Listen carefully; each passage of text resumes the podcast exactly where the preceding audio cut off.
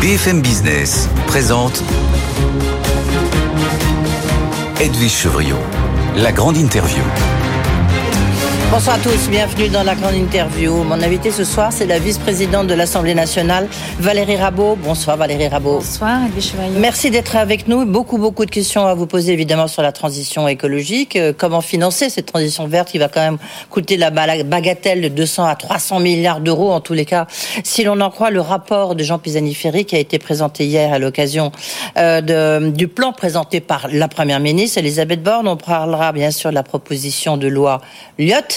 Pour savoir si elle est anticonstitutionnelle, est-ce qu'elle a une chance de faire capoter ou pas la réforme des retraites, la course à la baisse d'impôts, alors qu'on vient d'apprendre que le gouvernement a décidé de geler 1% supplémentaire dans ses crédits de budget pour faire des économies, pour respecter sa trajectoire budgétaire. Et puis on parlera aussi d'immigration économique, sachant qu'il y a un projet de loi sur l'immigration qui devrait normalement se tenir à l'Assemblée nationale. Valérie Rabault, est-ce que vous avez écouté d'abord la Première ministre ? Est-ce que vous avez lu ce rapport de Jean Pisani-Ferry ? Est-ce que pour vous, on a enfin un objectif un peu chiffré de cette transition écologique qu'on doit absolument mener ? Alors, pour répondre à toutes vos questions, oui, je pense que c'était bien de faire une prospective comme ce qui a été présenté par la Première ministre, avec des chiffres. Grosso modo, on est passé, depuis 2012, on est passé de 500 millions de tonnes de CO2 à 400 millions de tonnes de CO2, donc ce qui fait à peu près 10 millions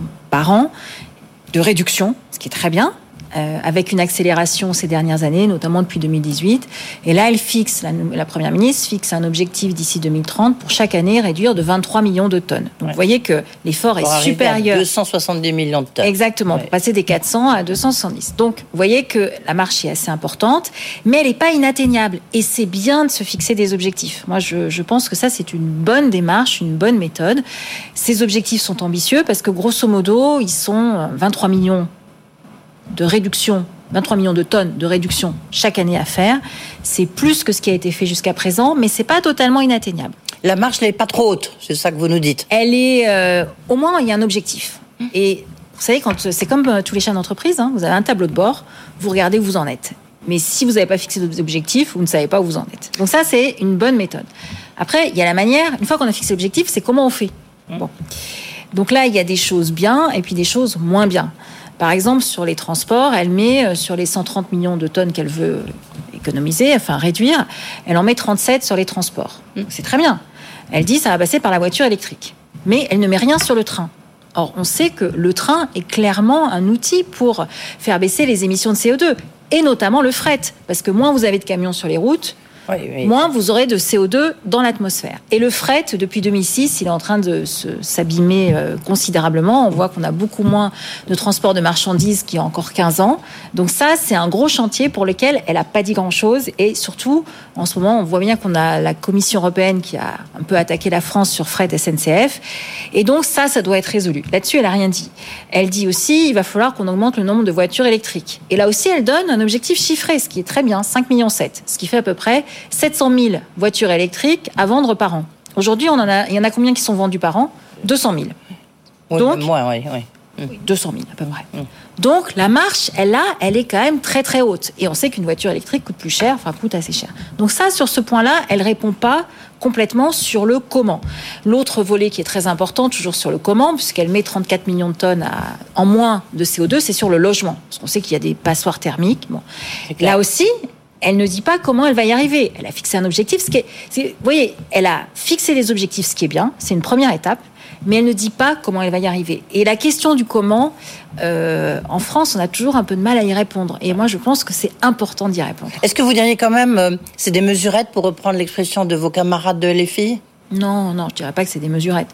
Je dis que les objectifs, ils sont sérieux. Ils sont sérieux. Ouais. Ils sont pas inatteignables, mais il va quand même vraiment falloir se retrousser les manches. Ouais. Et sur le comment, elle est quand même la Première ministre a été beaucoup moins bavarde. Il y a le comment. Alors elle a dit qu'elle présenterait un plan d'ici l'été. Donc là, on en saura un petit peu plus sur les mesures. Après, reste quand même à financer tout ça. Alors, ça fait partie du comment, bien sûr. Mais il faut quand même financer ces 66 milliards par an lorsqu'on voit les finances de la France, sachant qu'en plus il faut réduire dans l'industrie. maintenant il faut réindustrialiser la France, il faut réduire les crédits, on voit l'éducation nationale, la police, enfin on voit les investissements colossaux qu'il faut faire dans certains services publics.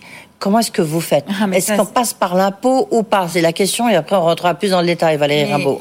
D'abord, il y a deux sujets. La France est quand même abîmée sur sa capacité à créer de la valeur. Alors je sais que le gouvernement ne vous dira pas ça, mais n'empêche qu'au FMI, il y a eu un grand débat au mois d'avril, et la France fait partie des pays qui ont la croissance potentielle la plus faible.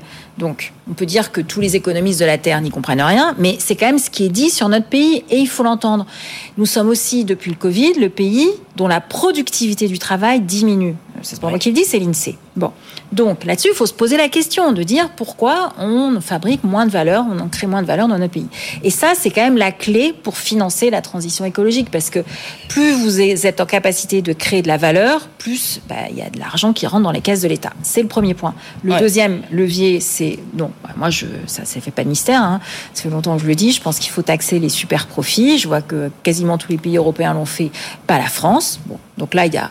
Je dis pas que ça va... mais en même temps, on reste le pays le plus taxé. Vous connaissez. Non, mais voilà. D'accord, mais parce qu'on accepte. Ils sont déjà énormément taxés en France. On a un modèle social que nous avons choisi, qui a été choisi démocratiquement, qui effectivement est plus important que dans d'autres pays. Donc ça, ce sont des choix, et ce sont des choix démocratiques qui doivent être respectés. Et troisième levier, il faut que nous arrivions. Et c'est pour ça que, par exemple, hier, les députés français étaient à Strasbourg avec leurs homologues allemands, 50 députés français, 50 députés allemands, notamment pour avoir un échange sur le financement. Se dire si, et on sait très bien qu'avec l'Allemagne, c'est là où les difficultés existent, puisque l'Allemagne n'a pas nos difficultés de finances publiques, et elle ne voit pas forcément d'un très bon œil le fait que nous puissions faire de l'emprunt qui serve à financer la transition écologique. Bon, donc ça, c'est encore des discussions et des négociations qui sont importantes, parce que ça bloque, ça retarde, ça... Il y a trois leviers. Ouais. Qu'il faut actionner en même temps. Oui, j'aimerais bien que vous développiez un petit peu sur qu'est-ce que la France pourrait faire pour produire plus de valeur ? Qu'est-ce qui nous manque ? Où sont par rapport à nos voisins ? Il y a beaucoup de choses qui sont compliquées. Alors déjà, la part de l'industrie est quand même très réduite, très faible. On est avant-dernier de l'Union européenne. Donc, c'est incroyable, ça. C'est ce qui est quand même ahurissant. Bon. Donc là, tout à l'heure, vous avez évoqué un sujet sur la renationalisation complète d'EDF. Ça, c'est une bonne chose parce qu'il faut qu'on reprenne. 50 milliards, donc c'est... Je sais, mais c'est la capacité à véritablement maîtriser la production d'énergie. Donc ça fait partie des volets qui sont indispensables. Et créer de la valeur, c'est véritablement réindustrialiser le pays. Ce qui, aujourd'hui, ça a été... Alors, vous allez me dire, le président de la République l'a dit, ce qui est vrai. Ouais. Mais aujourd'hui, c'est pas le cas. Ce qu'on peut dire, c'est quand même s'il y a 300 implantations d'usines, de nouvelles usines, enfin, il se donne du mal de ce point de vue-là, quand même. C'est un des premiers présidents au moins qui se penche sur cette question. Je ne dis pas qu'il ne s'est pas penché sur la question. Je dis que pour l'instant, aujourd'hui, il est quand même président de la République depuis 6 ans. Pour l'instant, ça n'a pas abouti. Et puis, il y a un volet qui est très important, c'est la formation, les compétences. Depuis la réforme Blanquer du lycée a fait très mal. Avant 2019, nous avions 200 000 lycéens qui avaient plus de 6 heures de maths par semaine. On est tombé à 100 000. 100 000, c'est un vivier insuffisant pour former les 65 000 ingénieurs dont on a besoin, pour former des professeurs de mathématiques, pour former des médecins, pour former aussi des personnes qui ne resteront peut-être pas dans le domaine des mathématiques. Le vivier de départ, il est insuffisant. Et sur ces 100 000, vous n'avez que 33 000 filles. Je profite de votre micro pour le dire. Elles étaient 96 000 avant. Donc ça, c'est une fragilité. On va rappeler que vous êtes économiste et que vous êtes ponce et chaussée, donc vous êtes vraiment une scientifique. Et j'aime les maths. Oui, et vous aimez les maths, et je pense que c'est important pour notre pays. Donc voilà, on a des difficultés qu'il faut vraiment prendre à bras le corps là-dessus. Bon, il y a la réforme de l'apprentissage qui était pas mal. Oui, j'ai pas dit que... Est-ce que la réduction... Là, pardon, on quitte un instant la transition verte, mais... en plus, ça a des incidences budgétaires. Mais quand même, la réduction du taux de chômage en France, est-ce que ça, si on met au crédit d'Emmanuel Macron ? Non, il y a une partie... c'est de politique, après. Oui, ça a baissé. Bon, ça a baissé quand même dans la plupart des pays. Oui, il y a une composante, puisque vous mentionnez l'apprentissage, qui est rentrée en ligne de compte. Bien sûr. Le corollaire étant la baisse de la productivité, parce que vous êtes moins productif à un certain moment de votre vie. Donc ça, c'est... Mais effectivement, c'est la baisse du chômage, tout le monde la constate. Mais aujourd'hui, moi, je vous parle de création de valeur, et c'est indispensable. Donc, in fine, est-ce que vous seriez pour cet impôt que préconise Jean Pisani-Ferry, donc l'auteur de ce rapport, mais vous dites c'est une des solutions. Bruno Le Maire l'a exclu ce matin. Jean Pisani-Ferry, c'est lui qui a changé d'avis, parce que nous, on a toujours été sur cette solution-là. Oui. C'est lui qui a changé d'avis, il ne faut pas inverser les choses. Ce qui est très bien qu'il ait changé d'avis. Hein. Oui, enfin, en tous les cas, lui, il dit juste c'est une taxe exceptionnelle pour financer la transition verte. Mais on n'était pas encore dans... la taxe sur les super-profits, on n'a jamais dit qu'elle était forcément pérenne. Oui, si ce n'est qu'en France, c'est toujours pérenne. Il suffit de regarder la CSG, vous le savez mieux que moi. C'est peut-être l'usage qui peut tromper, mais n'empêche que c'est jamais on n'a jamais parlé d'autre chose que de taxer les super-profits qui existent aujourd'hui. Donc, vous le voyez bien dans tous les résultats que vous annoncez sur un certain nombre de super-profits aujourd'hui. Donc, vous êtes plutôt positif sur ce qu'a annoncé en tous les cas la Première ministre. Mais sur les objectifs, on va voir les chiffres. Oui, voilà. Et sur le comment, il reste quand même beaucoup de questions. Parce que je pense que c'est toujours un point faible des plans gouvernementaux, c'est de jamais s'intéresser à la question du comment. Ouais. L'autre, là, pour le coup, il y a eu du comment, c'est sur la réforme de retraite. Oui. Et il y a le 8 juin, donc cette fameuse proposition de loi du groupe Liot. La question, c'est de savoir si, elle est inconstitutionnelle, qui va le déclarer. Et il y a la présidente de l'Assemblée nationale qui dit il faut quand même qu'on puisse en discuter. Je crois qu'in fine, c'est le président de la Commission des finances qui se prononcera ou pas pour savoir si cette loi projet de loi peut être discuté à l'Assemblée nationale. Alors, c'est pas tout à fait comme ça que se passe le processus. Ouais. Je rappelle que vous avez été président de la Commission des finances, rapporteur. C'est pas comme tout à fait comme ça que se passe le processus. À partir du moment où une loi est présentée, elle est déposée. Préalablement à son dépôt, on regarde si elle respecte la Constitution, et notamment le fameux article 40 qui porte sur les charges publiques. C'est pas que celles de l'État, c'est les charges publiques. Bon. Cette proposition de loi a été inscrite, donc sa recevabilité a été actée. C'est fait. Le bureau de l'Assemblée nationale s'est prononcé pour dire cette proposition de loi est recevable. Maintenant, la majorité dit « Ah ben non, mais non, il faudrait peut-être qu'il y ait une deuxième décision qui soit portée là-dessus. » Ça n'existe pas. Alors, juste, je précise pour nos auditeurs et téléspectateurs, l'article 40 de la Constitution interdit toute proposition de loi alourdissant les charges. Oui. Voilà. Oui. Voilà. Donc, c'est énorme, mais c'est l'enjeu de l'article 40. Voilà. C'est toujours le fameux article 40. Mais donc, décide le bureau... donne une délégation à certains députés pour acter sur la recevabilité des propositions de loi. Ouais. Cette étape-là a été franchie, mais il y a déjà 2-3 semaines. Personne ne s'est intéressé. Et tout d'un coup, tout le monde est en train de s'émouvoir en disant « mais est-ce qu'elle est constitutionnelle ou pas ?» Donc, je dis que la première étape a été franchie, la proposition de loi est inscrite, et donc, elle est considérée comme respectant l'article 40. Maintenant, la majorité dit « oh mais non ». Ouais. Il faut qu'il y ait une deuxième décision. Non, ça n'existe pas. Ça n'a jamais existé. Donc, c'est pas aujourd'hui qu'on va commencer.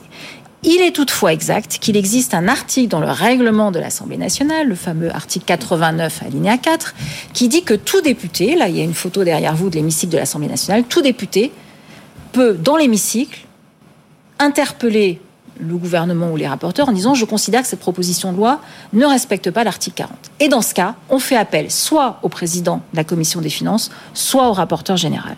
Donc maintenant, la balle, si jamais un député avait envie de formuler cette remarque, peut-être qu'il y aura des chances, je n'en sais rien, eh bien, il faudrait que le président de la Commission des finances réponde au titre de l'article 89, alinéa 4 du règlement de l'Assemblée nationale. OK, le président, c'est Éric Coquerel, d'accord, député LFI. Oui, il répondra ce qu'il veut. Mais il répondra. Et alors, si le rapporteur n'est pas d'accord, parce qu'on sait bien que c'est pas le rapporteur et Renaissance, nous aurons un cas nouveau qui s'ouvrira à l'Assemblée nationale. Et la suite, vous la voyez comment alors ? Est-ce qu'il y a une chance que cette loi passe et annule la réforme des retraites ? Non.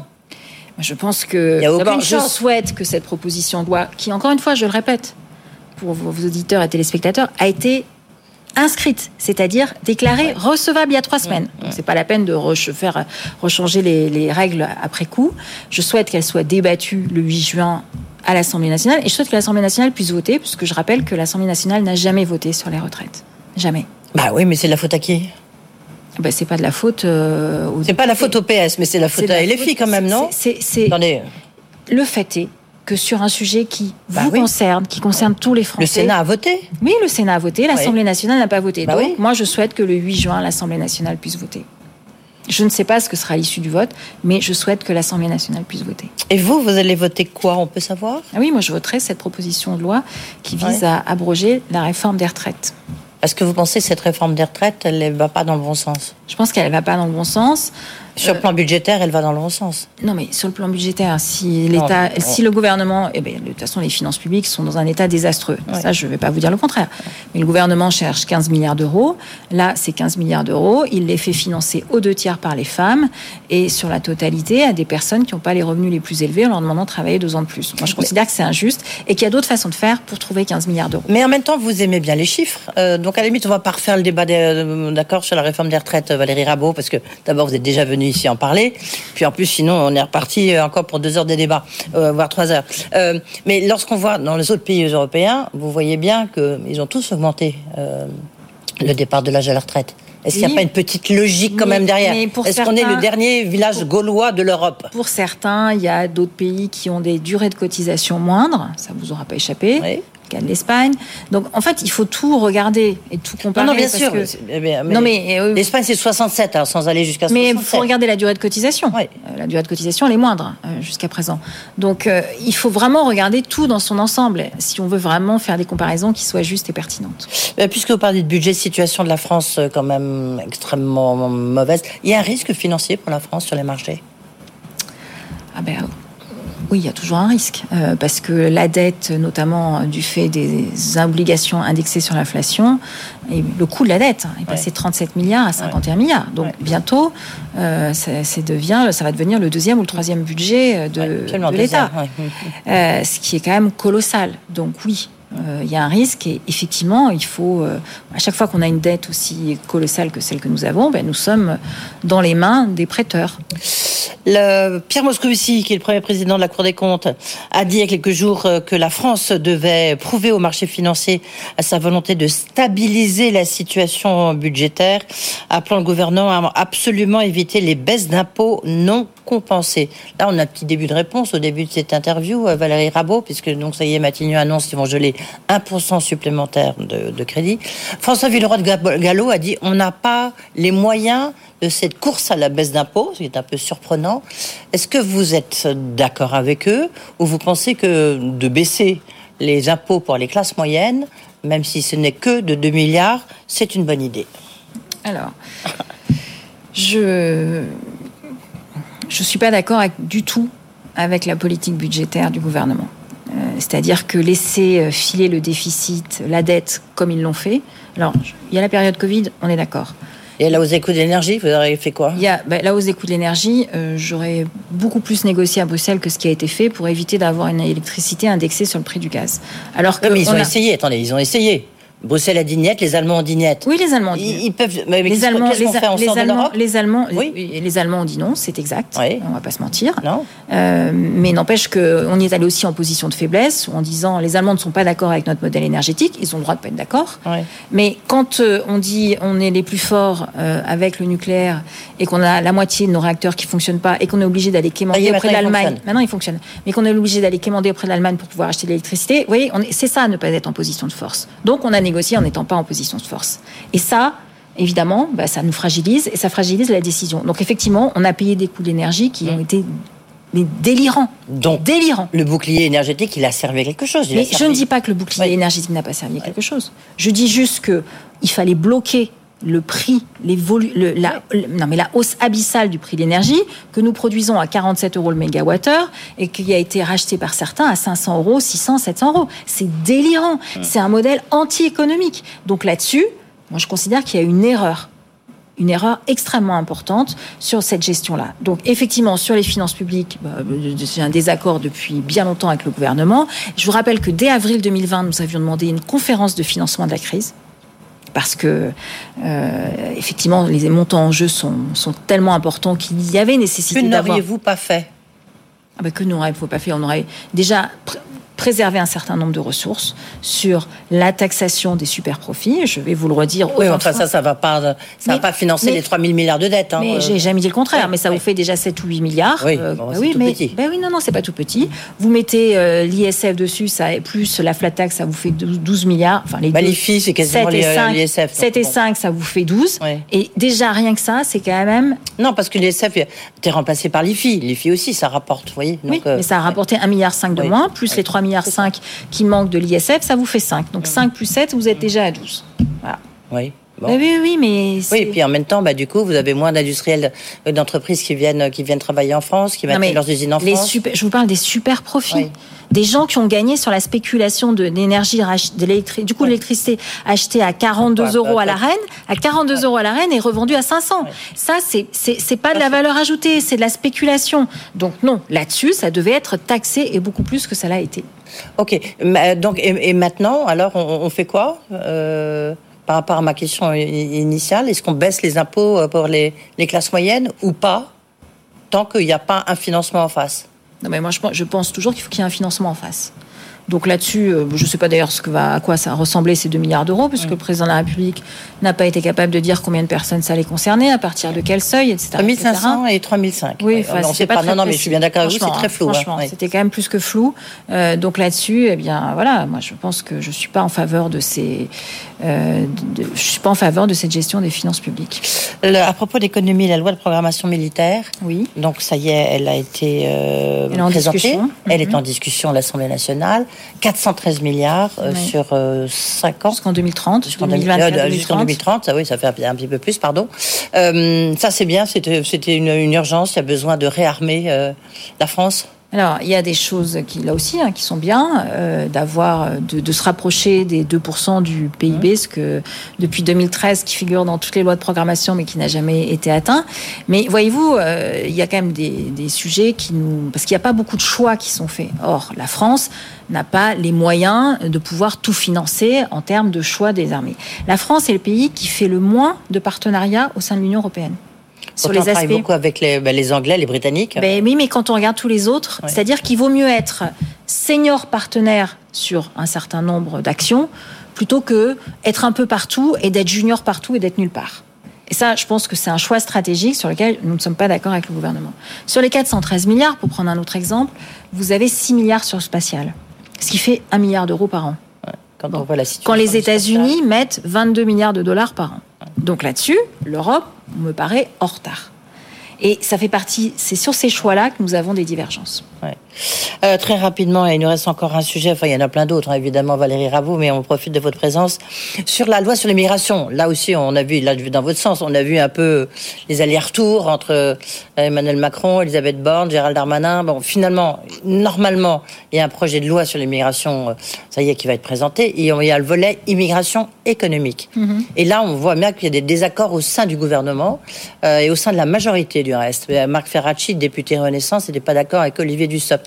Vous, est-ce que vous pensez qu'il faut régulariser les salariés dans des métiers en tension ou pas ? Oui, moi, je pense. Alors, d'abord, je pense qu'il n'y a pas besoin de loi immigration. Je pense que ça, c'est un acte politique que veut faire la majorité. Et vous voyez, déjà, ils ne sont pas d'accord entre eux. Donc, on va déjà voir ce qu'ils proposent, ce qu'ils mettent sur la table. Si d'ailleurs le texte arrive à l'Assemblée, j'en suis même pas certaine. On verra bien. Mais ce qui est sûr, c'est qu'eux n'ont pas les idées claires. Ouais. Mais sur l'immigration économique, vous, quelle serait votre position ? Mais au-delà de la loi, quelle serait votre position ? Est-ce qu'il faut effectivement régulariser ceux qui travaillent déjà dans les hôtels, les restaurants ? Moi, je pense qu'il y a là-dessus, il y a des régularisations, parce que franchement, il y a des situations... vous savez, quand il y a quelqu'un qui travaille, qui est motivé, je trouve que la France... comment dire ? Sur certains cas que j'ai en tête, elle est quand même très très en retard. Oui. Sur le regroupement familial, justement, c'est quoi votre position ? Non mais il y a déjà moi je suis pour les lois qui s'appliquent aujourd'hui. Il y avait celle qui a beaucoup servi, c'est la Circulaire Valls de 2014, voilà, ouais. Sur laquelle on s'est beaucoup appuyé. Donc je ne vois pas l'intérêt de refaire de nouvelles lois sur l'immigration. Appliquons déjà les lois existantes, ça serait une bonne idée, ça, hein, Valérie Rabault, mais pas très politique. Parce qu'il faut que chacun ait sa loi. Oui, non, mais d'accord, mais on va avoir combien de lois ? Ouais. Franchement, législative. Je pense que ça doit être une stratégie politique de la part de la majorité, mais qui manifestement ne fonctionne pas très bien parce qu'ils ne sont pas d'accord entre eux. Merci beaucoup Valérie Rabault et de vos précisions. Valérie Rabault, la vice-présidente de l'Assemblée nationale, vous l'avez compris, merci beaucoup. Voilà. Si vous voulez réécouter l'interview, vous voyez le QR code qui s'affiche, vous pouvez donc réécouter l'émission, sinon sur le replay du site BFM Business. J'en profite pour vous dire que demain on parlera aussi d'écologie avec des plus grands acteurs, parce qu'il est numéro 1 mondial de tout ce qui touche la rénovation du logement, c'est le patron de Saint-Gobain, Noir Bazin. Tout de suite, Tech & Co, François Sorel. Bonne soirée.